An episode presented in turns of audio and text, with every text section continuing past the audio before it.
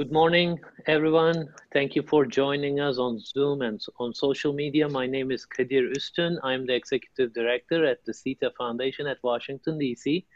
Today, we are hosting two panel discussions this morning and in the afternoon. Our uh, event title is Turkey's Security and Foreign Policy since the July 15 coup attempt. This first session is titled Evolution of Turkey's Security Policies and its Position in NATO. As you all know, four years ago today, Turkey experienced a momentous event with a failed coup attempt by what's known as FETÖ terror organization. The followers of Fethullah Gulen had infiltrated into the ranks of the Turkish army and they tried to bring down the legitimately elected government while in the meantime killing hundreds of Turkish citizens, uh, which earned them the um, terror or organization status by Turkish law. Uh, upon President Erdogan's call that night, Turkish people went to the streets and ultimately thwarted the coup attempt.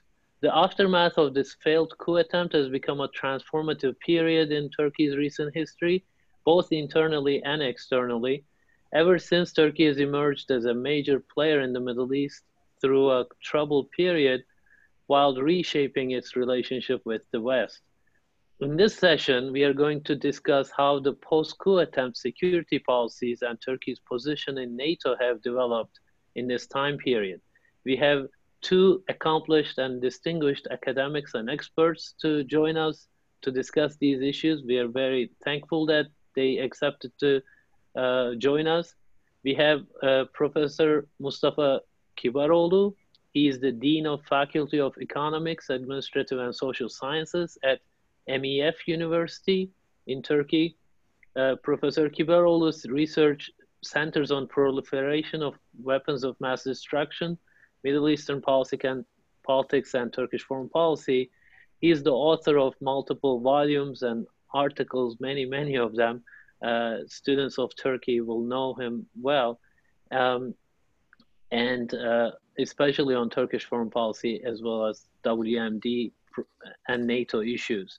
We also have Dr. Michael Reynolds. Professor Reynolds is the is associate professor at Department of Near Eastern Studies at Princeton University. He's also the director of Princeton's um, Princeton University's program in Russian, East European, and Eurasian studies.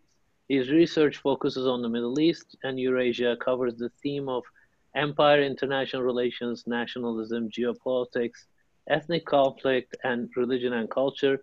He's also the author of prize-winning uh, book Shattering Empires: The Clash and Collapse of the Ottoman and Russian Empires, 1908-1918, from Cambridge University Press. Uh, both of their resumes are too long for me to go through uh, all the accomplishments, but again, I want to thank them all. We will start this discussion with our panelists' brief introductory remarks, and then I'll ask a few questions before we open it to questions from our Zoom audience and also social media audiences. If you're on Zoom, please use the Q&A feature rather than the chat box to ask your questions. We'll try to make sure they're all answered. Um, again, thank you for joining us. I want to turn to Professor Kibaroğlu.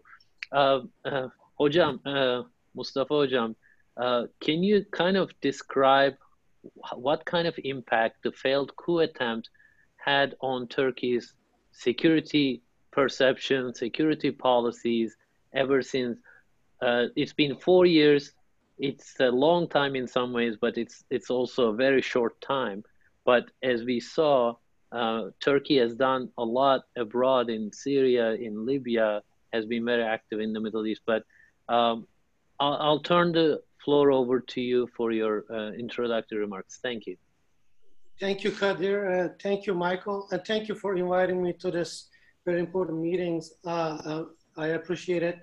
Um, actually, it's just like yesterday. I mean, four years have passed and I still feel how I felt during the uh, night and through the night and, and the early until early morning 16th of july and still i cannot keep but thinking of what might have happened to us to our country uh, to turkey to everyone had that coup been uh, successful. Hopefully it was not, and uh, we should, um, of course, uh, uh, remember all those who lost their lives and martyrs that night and those, those who suffered severe consequences ever since.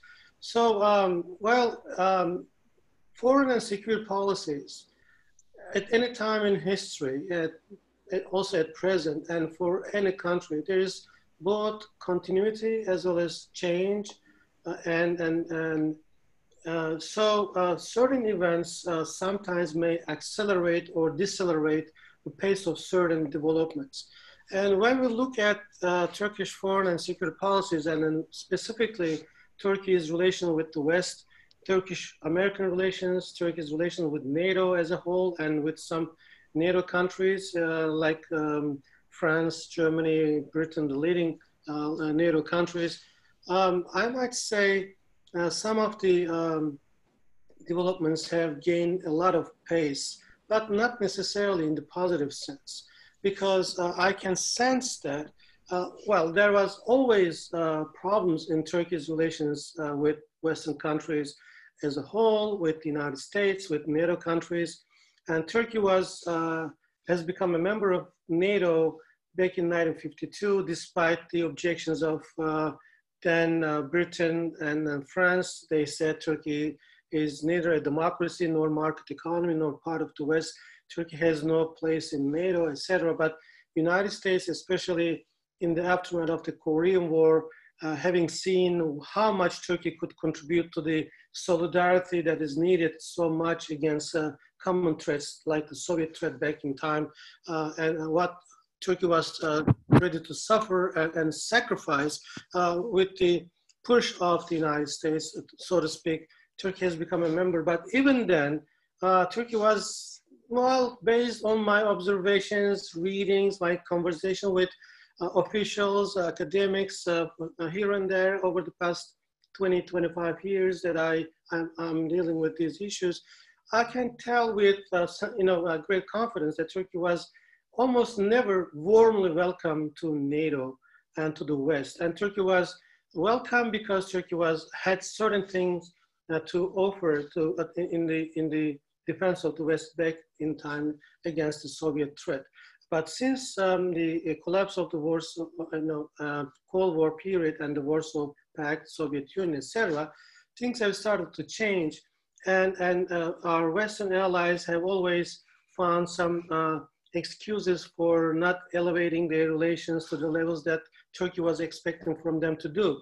But uh, the, in particular, the um, 15th of July, four years ago, what happened has had a deep impact on Turkey's relations, not only with the United States, but also with entire uh, uh NATO uh, alliance. Because I'm, I'm making this difference because in my uh, publications, in my conference, I always refer to Turkish-American relations as an alliance within the alliance because Turkish-American relations had a separate meaning and separate structure, separate sort of uh, operational and sort of venues uh, as, as two NATO allies when compared to Turkey's relation with the other NATO allies. But now it seems to me that both the Western European and now European allies of NATO plus the United States have um, uh, uh, are sharing almost the, the same view about Turkey as to whether Turkey is the same uh, NATO country that it used to be, or whether Turkey should even stay in NATO,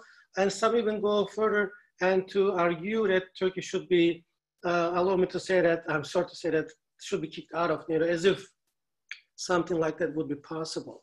So therefore, uh, I, I, think uh, Turkish-American relations have deteriorated for some reasons, in, in starting with the with Turkey's sort of uh, uh, desire to buy, you know, air defense systems first from China, then from Russia, but and, and also uh deterioration of relations with the entire NATO countries almost and the United States uh, owes much to what happened four years ago because there is a lot of suspicion. And I got this question very often right after the uh, you know, incident uh, and the coup attempt, and also even just recently, as to whether there was a real coup as to whether there was a real attempt, as to whether that was a real thing, and whether this coup was real. I mean, uh, of course, uh, we are explaining with all the details that we have in our capacity in terms of specific knowledge or what we have observed through, during that night and in its aftermath. But uh, uh our Western allies still keep their uh, suspicions as to what Turkey has gone through was something that they should rely on or they should trust. And therefore, they cannot still uh, feel confident that Turkey is a reliable ally. This is nonsense. This is insane. They even went uh, so far to argue that. I mean, some of them are my colleagues and people whom I know in person, uh, uh, arguing that Turkey that night, the Turkish army would seize the tactical nuclear weapons that are stationed on, uh, on the Incirlik base near Adana and that they would use against the United States or against you know Gulf countries or against uh, other allies. I mean, this is meaningless, and they so therefore suspicion has poisoned their their mindset and has ultimately changed, radically changed their perspective, and they cannot, in my opinion, put Turkey in a proper context as to how to uh, see the future of relations. Therefore, uh, unless um, either they change their mind or we somehow make them change their mind and inform them enough or more than enough to convince them that what was what happened was real and that Turkey now is, is a democracy, is a, is a country, is a powerful ally, has a lot to share with, with, the, with NATO. And uh, unless they agree to this, unless they cherish Turkey's uh, alliance relationship, it will not be to their interest. And a, a country uh, uh, like Turkey, with its geostrategic as well as geopolitical location, with its military might and, and other capabilities, and we have seen during the pandemic as to how capable and ready as a state Turkey was. Turkey has a lot to share with the West, but of course, it takes two to tango. I mean, if if the West doesn't appreciate enough what Turkey has done and is doing and is uh, ready to do in the future, uh, I think the future of this relationship may not be so bright. I'm afraid to say that, but uh, this is up to the other side. Not only it's it's not only our responsibility to tell about, about ourselves, but it's also uh, the responsibility of our allies to understand without prejudices, without uh, suspicions.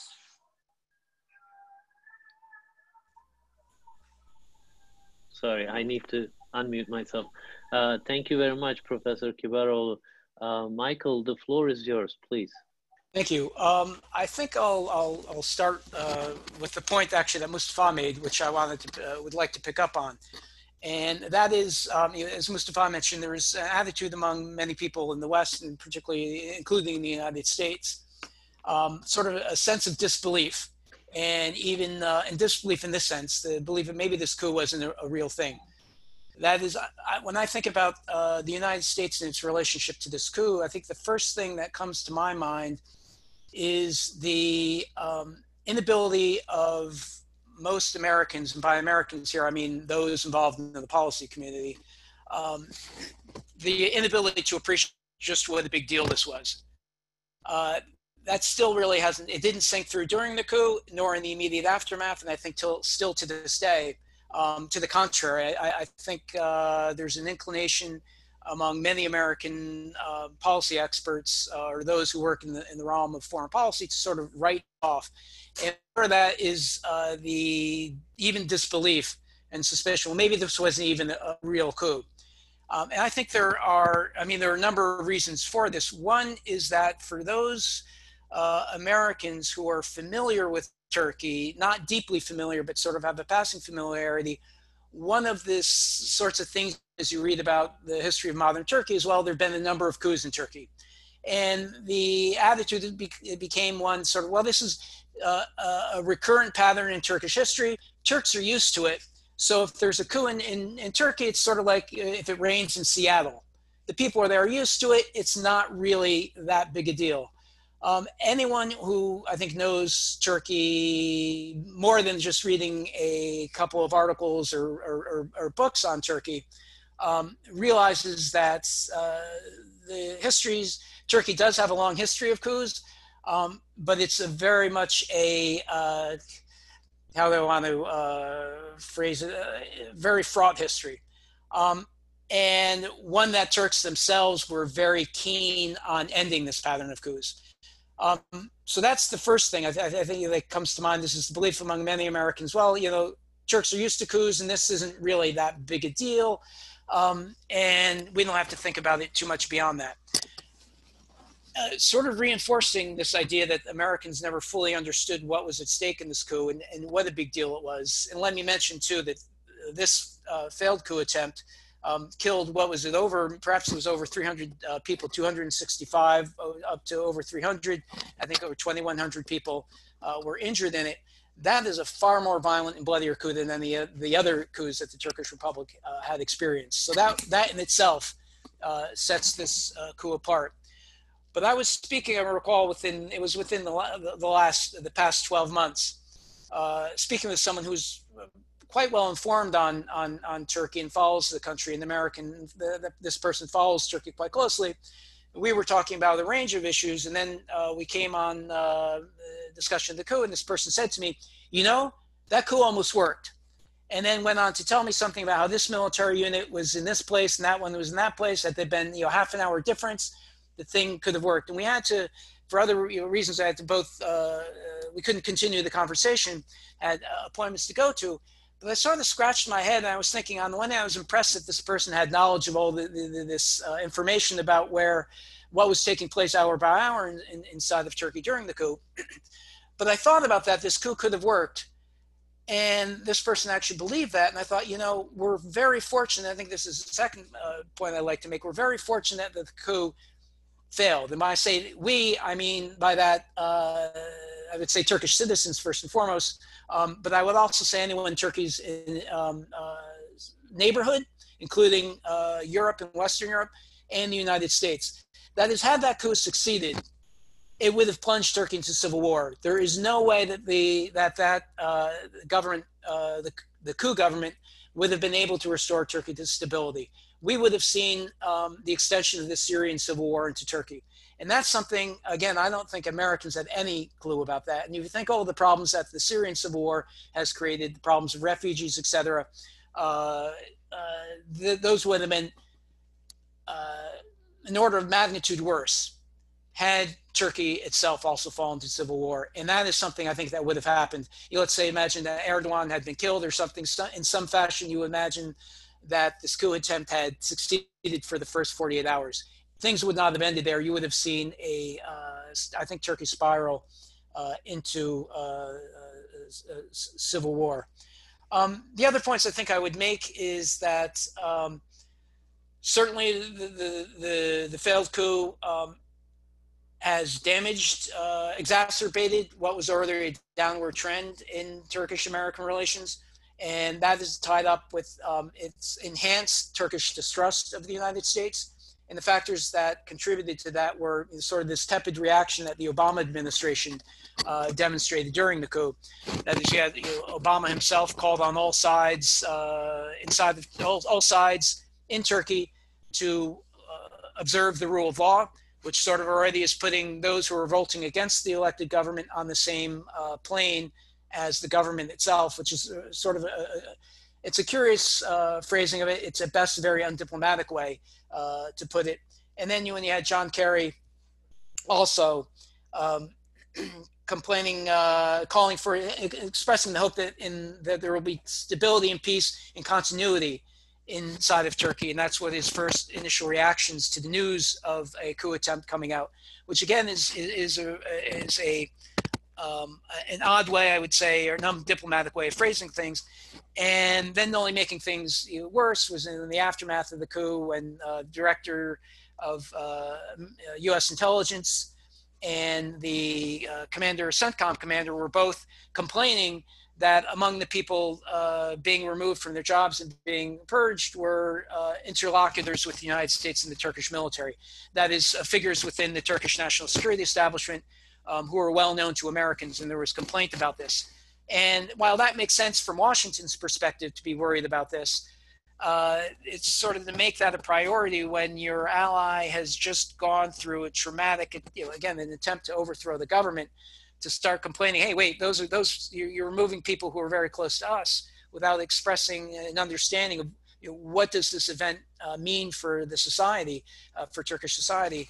It was again, I think, at best a very uh, undiplomatic way and clumsy way of uh, approaching uh, the events, and that um, uh, only exacerbated uh, Turkish distrust uh, towards the United States. You know, again, with one of the curious things about this uh, coup attempt was, although the, as Mustafa mentioned, the, the base, Incirlik, where American forces operate from within that base, and um, despite you have Amer- the American military being in Turkey, as I understand, there was no um, uh, warning from uh, the U.S. Uh, in any way to the Turkish government, which contrasts I've heard from a number of uh, reliable sources that uh, Russian intelligence, which was watching Turkey quite closely because of the Russian deployment in Syria, the fact that the Turks and the Russians had already clashed, so the Russians had uh, dedicated a fair number of their intelligence assets to tracking things inside of Turkey. And one of the first warnings that Erdogan received that something is not afoot actually came from the Russians who said, you know, we're, we're seeing some very odd patterns of movement uh, among your military. Uh, you, there might be something going on. Um, now, I don't know. It might be very much the case that maybe the American uh, military didn't have any idea that was going on. Maybe, in fact, there were warnings that were forwarded. Um, but uh, some Turks have told me this is one of the things also they find um, uh, very, uh, again, I think the way you could describe the American um, uh, attitude both during the coup and in the immediate aftermath is very standoffish. And um, that, uh, again, only exacerbated uh, distrust in, inside of Turkey towards the United States. Now, of course, I think it should be said that uh, there's already Turkish American relations were already prior to the coup not very good. Um, they were on a downward path. Uh, I don't think the coup explains that, but it did make those patterns uh, worse. And I, you know, I, should say, also just mention, I think the Ankara deserves a fair bit of blame for the downturn of uh, relations with the United States.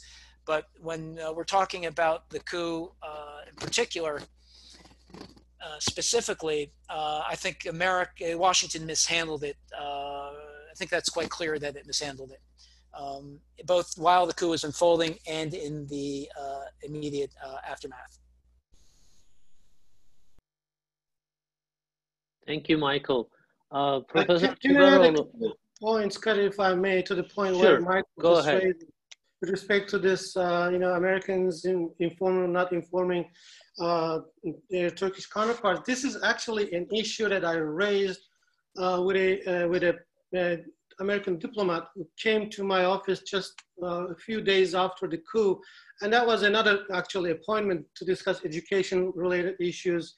months before we had decided 19th of July for that meeting, and of course the subject was unavo unavoidably the coup, and and I asked that American diplomat as to how it was possible uh, for the United States not to have even a bit of information, even a bit of intelligence as to what might be going on within the Turkish army. Because, I mean, just uh, I would like to remind you that just one week before the coup attempt, uh, on 8th of July, 8th and 9th of July, there was this uh, NATO summit in Warsaw, Poland.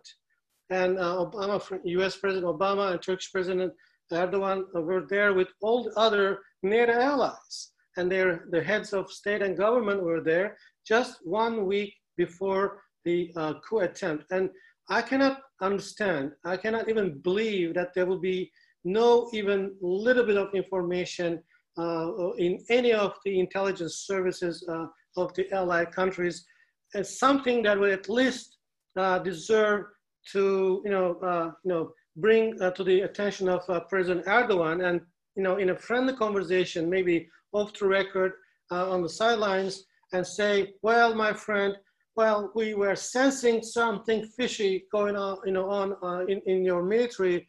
I mean, uh, hold on tight and there might be something wrong. Just, you know, why don't you, you know, look behind certain things and try to understand if there is some sort of a wrong going and I, I, cannot understand. I mean, this is not possible. If that, if there was no such an intelligence within NATO, about a coup attempt in a NATO country that would take place one week later, this is bad. But even if there was this intelligence and that was not shared with the Turkish president, this is even worse. I mean, these two things are not acceptable for an organization like NATO, the world's uh, you know, most powerful military organization in the history of the world. I mean, and, and most important, uh, you know, uh, aspect of NATO is not its, you know, missiles and tanks or, or special forces, it's in intelligence capability, not only human intelligence, but also electronic and otherwise, image, etc. I mean, there is, I mean, my mind cannot accept that there was not even a bit of information, intelligence on the side of our, most of our NATO allies that there was something coming up. And this, if there was no such intelligence, that's bad. But if there was such intelligence, but if not shared with Turkey, it's even worse. Therefore, Turkey has indeed a lot of reasons to sort of uh, challenge uh, as to what kind of allies uh, you are and tell them and, uh, and, and challenge their uh, obedience and allegiance to, to NATO membership. So, and maybe uh, what Michael said at the beginning makes a lot of sense. I mean, Turkey is a country where in its history there were a lot of coup or coup attempts. Well, uh, some of them we don't remember because of our age, but uh, the 1980 coup and what happened afterwards in 1997 and others, uh, we can remember. And uh, in any of these, uh, the Turkish public reaction was somewhat uh, stay put. I mean, because they thought it was the military, not only that they trusted in the military, the Turkish army, but also, you know, they knew the extent of its power and there was no popular reaction to, to a great extent. I mean, there was no popular reaction and they didn't, took to the, uh, they didn't take to the streets. I mean, in any of these uh, coup, uh, coups or coup attempts. But in this particular case, people took to the streets because they could make this distinction. They could see that that was not the regular kind of uh, quote unquote coup that Turkish armies engineered as in, in, the past events, but that was something different. And therefore, the, the, the, the objective, the motive, the structure uh, uh was, uh, all of them were different. And of course, it might have rendered Turkey uh, uh, into a country that would be, I mean, far more different that we are now living in. So therefore, I told my, you know, uh, American colleagues or European colleagues, NATO allies, everyone. I mean, would it be to their interest if Turkey had stumbled and fall and into such a situation and, you know, uh, became an entirely different country uh, with a spiritual leader at the top and, and with a different uh, format and structure in its uh, organization state structure, and maybe you know uh, having different motives in its foreign and security policies. I mean, how come you turn a blind eye to what was going on for years? With all the intelligence capabilities that you had, you should have had Turkey before these things have happened. And even then, after the coup, it took a lot of time for them to make any comments. And it, when they made these comments, it, it, was too little and too late. So uh, back to you, Kadir. Sorry to interrupt. No, no worries. Uh, I was going to ask you if you had anything to add, but um, there's obviously, you know, a lot of frustration uh, on the Turkish side about uh, you just expressed, Professor Kibaroğlu and uh, Michael also talked about those things. Um, but what I want to focus a bit more now on what happened afterwards, right? Turkey at the time did not have very sort of ami- amicable relationships, uh, relationship with the Obama administration because of Syria, because of YPG. Um, after the coup, we saw within a month, Turkey actually launched a, a military operation in northern Syria. So um, while Turkey was trying to coordinate many of its policies with the Western allies, with NATO, it was pleading to the US about this YPG support. Uh, but after the coup, it seems that mentality, the attitude, and how Turkey handles security challenges in the region has uh, fundamentally changed. Uh, I mean, launching a, you know, Turkey used to do cross-border terror and counter-terror operations in Iraq, but it seems much more different now. It, Turkey is able to now take on unilateral kind of operations. uh, what do you think has changed, Professor Kibaroğlu, uh, in terms of how Turkey sees these security uh, um, challenges? Maybe because uh, of the you know impact of uh, how the West behaved after the coup attempt, and maybe because um, the Turkish uh, president and uh, the security authorities and foreign policy makers have seen that you know uh, there was nothing but uh, the United States uh, would be doing in terms of uh, you know addressing Turkey's concerns or Tur meeting Turkey's expectations because for many years prior to you know the first operation into the Syrian territory, Turkey has uh, you know made an appeal to the international community. I mean, from the level of United Nations as well as you know through our alliance relationship with NATO countries and specifically with the United States during the Obama administration to create uh, something like no-fly zones, safe zones, you know, uh, safe havens, uh, in order to prevent what was coming. Actually, it, it, it, doesn't take a genius to understand what is going to happen when there's a civil war in a country like Syria. People would, you know, flee their country and would, would come to Turkey, and that was obvious. And but Obama did nothing but making false promises and you know uh, disappointing Turkish authorities. And finally, Turkey said, "Enough is enough. I have the capability, and I have the right stemming from international law." And, and because you know there is an, an, ultimate danger, a threat to your national uh, sovereignty and security. So you are allowed to take measures to prevent such an happening. And therefore, Turkey just uh, uh, you know made it uh, all by itself because it is capable of doing it. Well, uh, one thing that I was myself curious about, uh, whether you know, you know, what would have happened if that you know these operations were launched before the coup attempt with all the officers and high-ranking officers like uh, majors, uh, lieutenant colonels, colonels, even generals, when they were not, uh, you know, sort of revealed, and if they were involved in the operations, would have would that make things worse for Turkey into, uh, in, uh, from the operational point of view? And I discussed this with the top person uh, in the Turkish uh, armed uh, forces. And uh, that person told me, well, 90% of those with whom we sort of launched the anti-terrorist operation within Turkey uh, uh, uh, this um, trenches operation, Hendek operation, and we're part of this, part of NATO. We have figured this out. Well, th this is something not possible to explain sociologically. Well, they were under the command and control chain, ch chain. They, they participated in the trench operation against uh, a terrorist organization within Turkish territory. But after the coup, it turns out that they were part of FETÖ.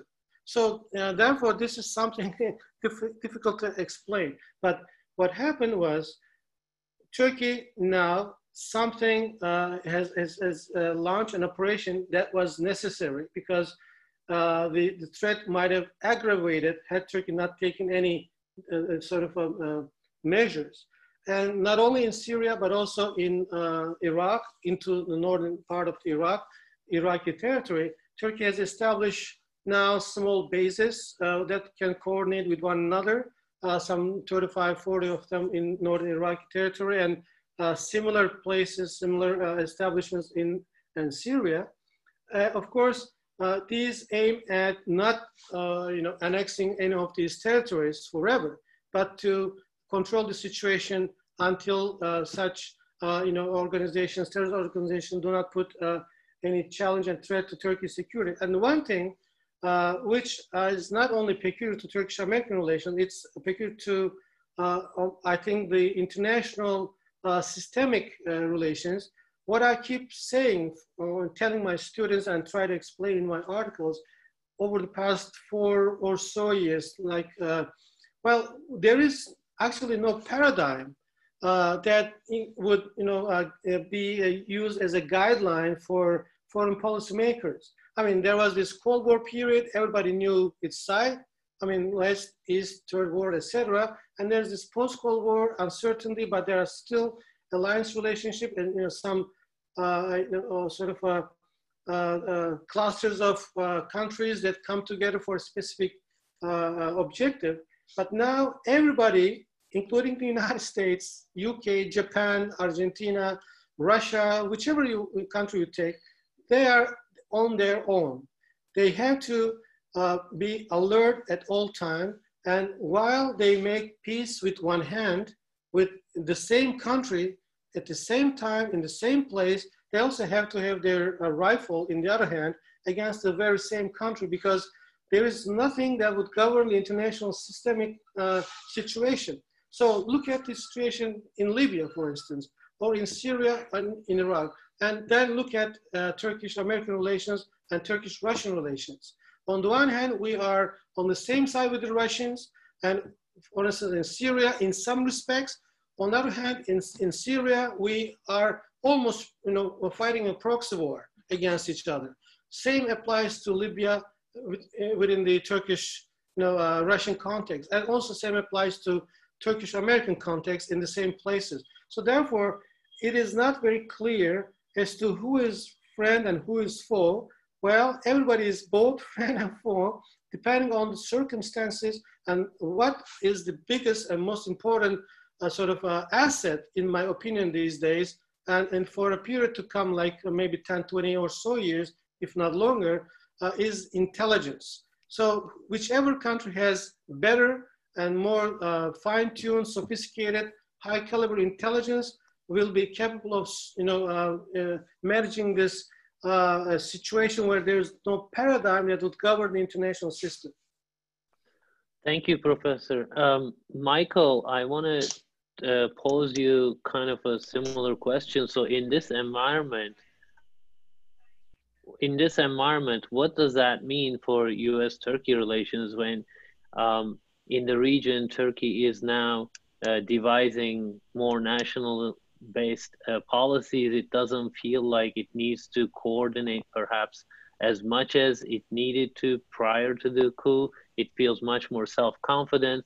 And then under Trump administration, there's a lot more questioning of NATO, NATO alliance, um, by the Trump administration. Um, so what does that, how does that impact U.S. sort of uh, interests in the region? And uh, let's say, I mean, Erdogan and Trump has a strong relationship, but um, to what extent uh, are two countries able to coordinate and work together on common, if there are common goals in these various regions Professor uh, Kibaroğlu mentioned, Libya, Syria, etc. Uh, what does that uh, tell us about the U.S.-Turkey relationship?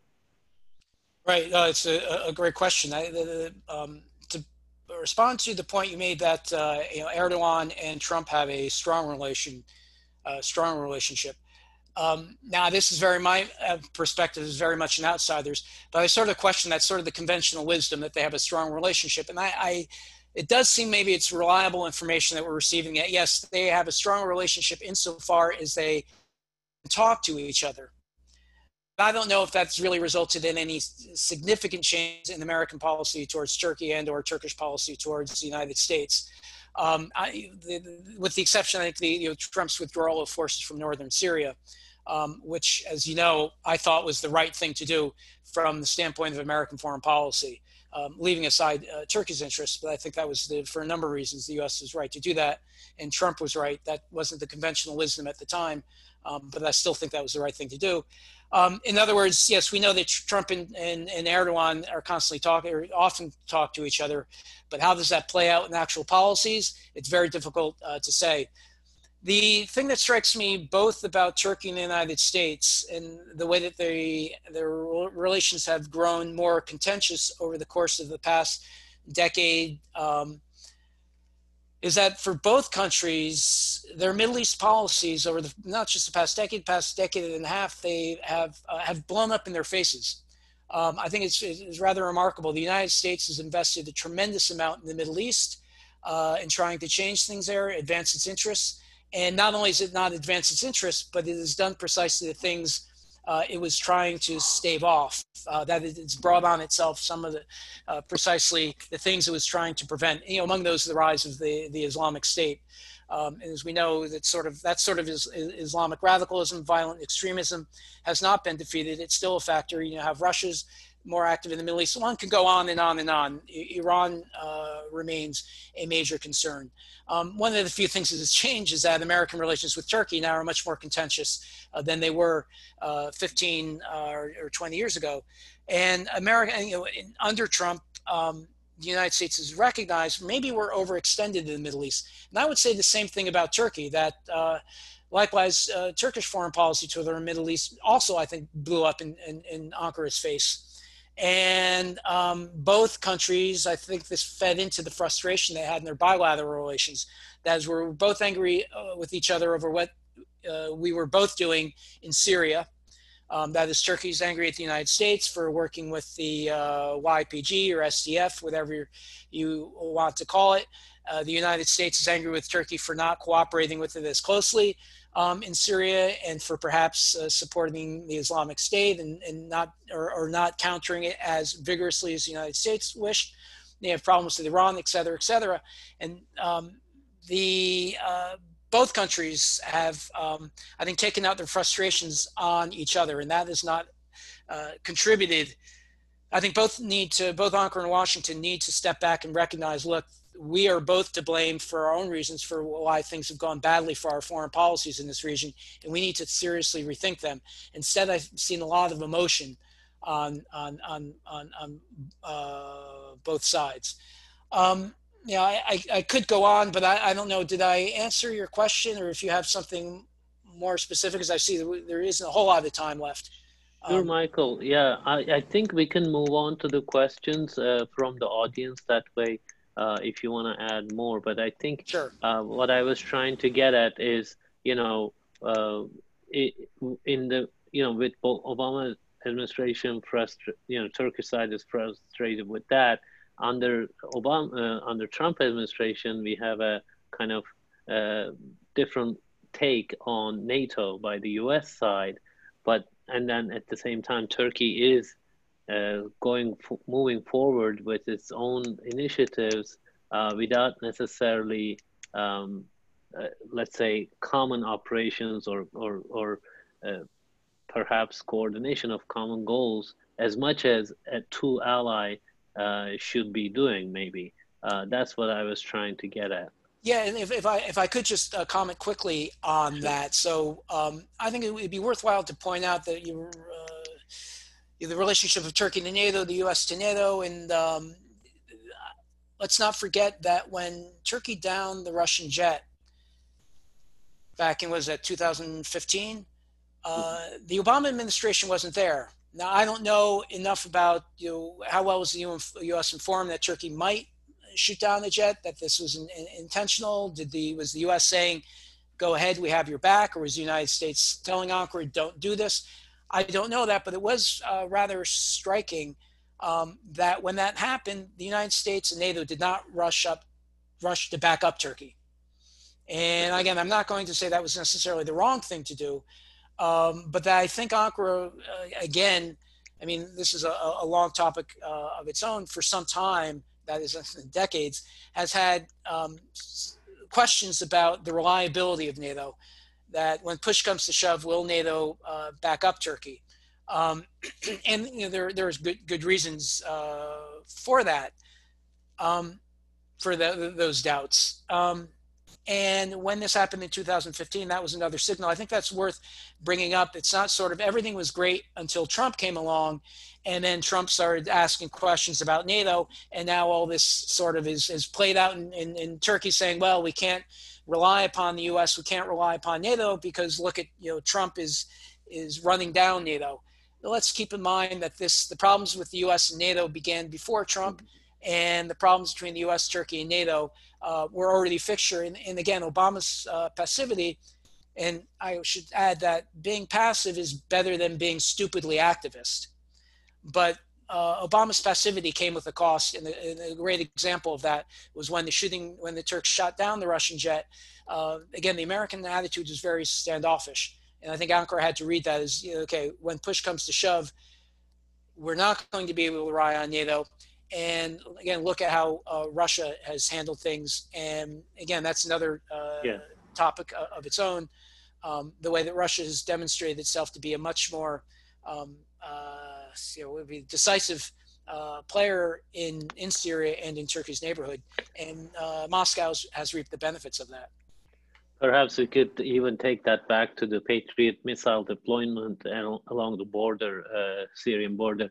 But uh, okay, so I want to get to the questions from the audience. Um, uh, Professor Kibaroğlu, there's a question about the justification about removal of officers uh, from uh, uh, posted abroad from military missions in Turkish embassies, etc. What is the justification for that?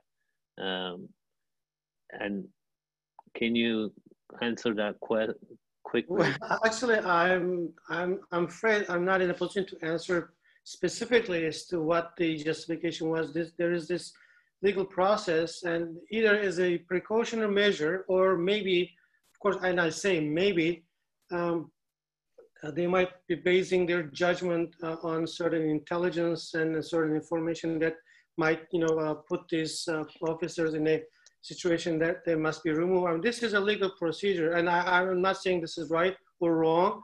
And of course, uh, if uh, they have not, they, they were not involved in the coup attempt, of course, this is bad because they will have suffered the consequence of being removed and maybe, you know, being under custody. So these things of course, uh, must be uh, sort of uh, solved swiftly. I mean, because the basic human right is, is freedom. And therefore, and until sort of they are found guilty, they must be treated as innocent. But of course, uh, this is a very uh, specific situation, a peculiar situation, and decisions might have been taken as, as precaution measures, but they should have not lasted for long. If they have not done anything wrong, they should have been either posted back to their position or uh, you know they should be restituted their, their situation. But if I may, I, I saw a couple of questions in relation to uh, the uh, you know, missile uh, purchase issue, Turkey, first from China and then Russia, and then uh, our American. Let's, let's read that question quickly. Uh, it yeah. wasn't the missile purchase situation a miscommunication by both parties. Turkey demanded too much tech transfer and manufacture of the system to be done in Turkey, and the US was too strict and tone deaf to realize local defense manufacturing is key Turkish policy. Yeah, actually, uh, I thank Jeffrey Steiner for both asking and also giving partly given the answer, because yes, Turkey was demanding, and, and the United States was kind of tough against Turkey's demand. But Turkey has demanded not only in 2000, say 10, 12, 13. Turkey has had uh, put in place its desire before the US authorities as early as 1991. And when we have seen, although in very low performance in reality, and but uh, it was not on the headlines of uh, newspapers or TV screens, that the Patriots have done a great deal of job during the, the first Gulf War back in 1991. And the, the, the, the, perception of air defense system and that Turkey's need and, and sort of uh, uh, was obvious. And Turkey brought this issue before the US, uh, first the military uh, establishment and then the uh, diplomatic and political uh, establishment. And ever since, Turkey was always given promises. And I could follow the process from colleagues in diplomatic circles military circles, not only Turkish, but also Americans, Israelis, and others. And there was also times uh, like um, early 2000s, uh, you know, or so, uh, maybe late 90s, when Turkey was uh, told that it would be part of the Arrow missile system and that the United States and Israel have, you know, produced together and Turkey would be part of it. And I, I from the beginning, when I heard this, uh, told me, uh, you know, by my uh, Israeli friends uh, from the Israeli diplomatic circles or, uh, you know, during the conferences in uh, Israeli and military officers, I actually didn't believe that would happen. Because, I mean, there is always this suspicion. Uh, and the same applies to Turkey's, uh, you know, initiatives to establish nuclear power plants in the country as early as the late 1960s and 70s and 80s, because there's always this second thought in the minds of our Western allies and the US in particular, and France, Germany, Britain, and others. Well, what would Turkey do with all this if one day they change their side and they become our rivals? I mean, they always make this calculus uh, as if something and someday Turkey will be their enemy, their rival, and with all the capabilities that they have, they will have given Turkey by that time, it will be to their uh, disadvantage. I mean, this is wrong. I mean, Turkey has made every attempt to provide utmost transparency with respect to its plans, desires, and, and, and needs in terms of military capabilities. And, and, and I don't know how many rounds it took for Turkish American uh, sort of uh, delegations to discuss uh, what kind of uh, you know, air defense capabilities or which systems Turkey would like to buy from the United States. Uh, but to no avail. I mean, ne never ever has become any, there was any fruitful result.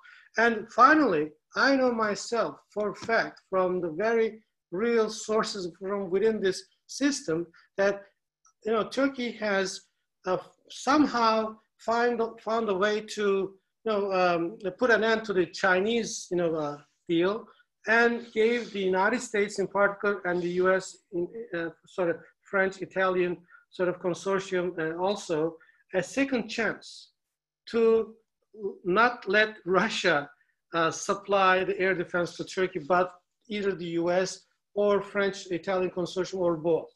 But still, nothing came out of that. I mean, Turkey has proven its uh, sort of uh, uh, in utmost sincerity in this way. And, and it is obvious that Turkey needs air defense system. Well, of course, there is this interoperability questions and everything. I discussed this issue with NATO, high-ranking NATO uh, officers or uh, you know high-ranking delegations. Uh, the person who was in charge as its Undersecretary of NATO Secretary General, Under Secretary General of NATO, in charge of operations, once said, yes, we can understand these systems can be used separately without harming NATO's you know, military interests, but after all, this is a political issue and this is a political decision, and we cannot accept it politically. So whichever or whoever uh, uh, person gives any explanation as to why Turkey should not buy S3, uh, S400s from Russia because of this technical or that technical reasons, this is not making sense, real sense. It's a political decision, but Turkey has done everything in its cap capacity and has shown uh, the utmost limit of its sincerity to let the Americans or Western allies to supply Turkey with air defense systems, but they did it. And of course, as a sovereign nation, as a sovereign country, Turkey had to do something, and then this is the result. I mean, why don't you guys who are suspicious about Turkey's uh, um, you know, motivations in terms of getting into uh, relation with Russia, why don't you also try to see these events from Turkey's perspective. Turkey did its best to stay uh, on, the, on the lines of uh, doing this with the United States and the European allies, but nothing came out of that attempt. That's it. Thank you, Hocam. Uh, I want to talk to, uh, turn to Michael because he spent a lot of uh, time studying uh, Turkey-Russia angle as well, Russia relations between the two countries. Uh, based on what Professor Kibaroğlu said, uh, you can address some of that, Michael, if you want, but there's a qu audience question about uh, potential for Turkey and Russia uh, coming into military confrontation in Libya. Um, uh, would you, I don't know how closely you're able to follow Libya, but I, you are an expert on Turkey-Russia dynamics.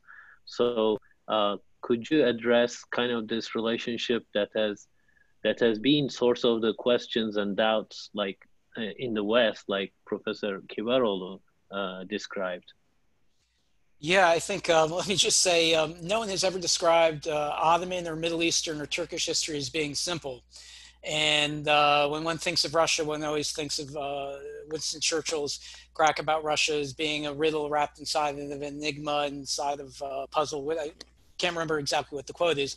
And boy, I think when you add the two together, it just multiplies. So I think of contemporary Turkish Russian uh, relations. It seemed sort of was already very interesting and complex what was going on in Syria, and that is, you know, actually as Mustafa mentioned earlier, there, the Turkey and Russia were fighting a proxy war in Syria, and then suddenly Turkey flips and it's cooperating with Russia inside of Syria, and then says we want to buy S-400s. Incidentally, I should mention that you know one of the reasons I understand why the Russian, why the uh, Turks are interested in this 400s is particularly for um, uh, air defense because of the role that um, uh, the Turkish Air Force, or I should say, renegade parts of the Turkish Air Force played during the 2016 uh, coup attempt. And therefore, this uh, the idea that this could happen again, and we need an air defense that would defend not against not against necessarily outside forces, but um, uh, from our own uh, Air Force, which is a very common pattern uh, in the Middle East. That is the first concern about security isn't necessarily outside the attack, but from one from one's own armed, armed forces. Um, so you had this odd odd thing where Turkey's in the proxy war with with Russia. You know, again shoots down the Russian jet, and then suddenly it flips very quickly where they're now talking with the Russians, collaborating with them to try to resolve things in Syria, and then buying arms and then now it's flipped out again where there is um, major confrontation brewing and it's been going on this time um, in Libya. I'm not. I can't make any definite, you know, any real predictions about what's going on uh, in Libya, other than to make that maybe this is just restating the obvious, um, that the uh, way that Turkish and Russian relations have gotten again quite conflictual there. Maybe this is the message I guess I would take from this for, for American policymakers is that don't write off Turkey. Um, Turkey and Russia, I don't think they're they're neither natural um, allies uh, nor are they natural enemies. And you can't, can't take Turkey for granted in this, but they're, um, uh, they sh- Turkey should not be written off. Um, and uh, maybe I'll, I'll, just end it there. I mentioned you. I think the the United States has come to a realization that it has overextended itself in the Middle East.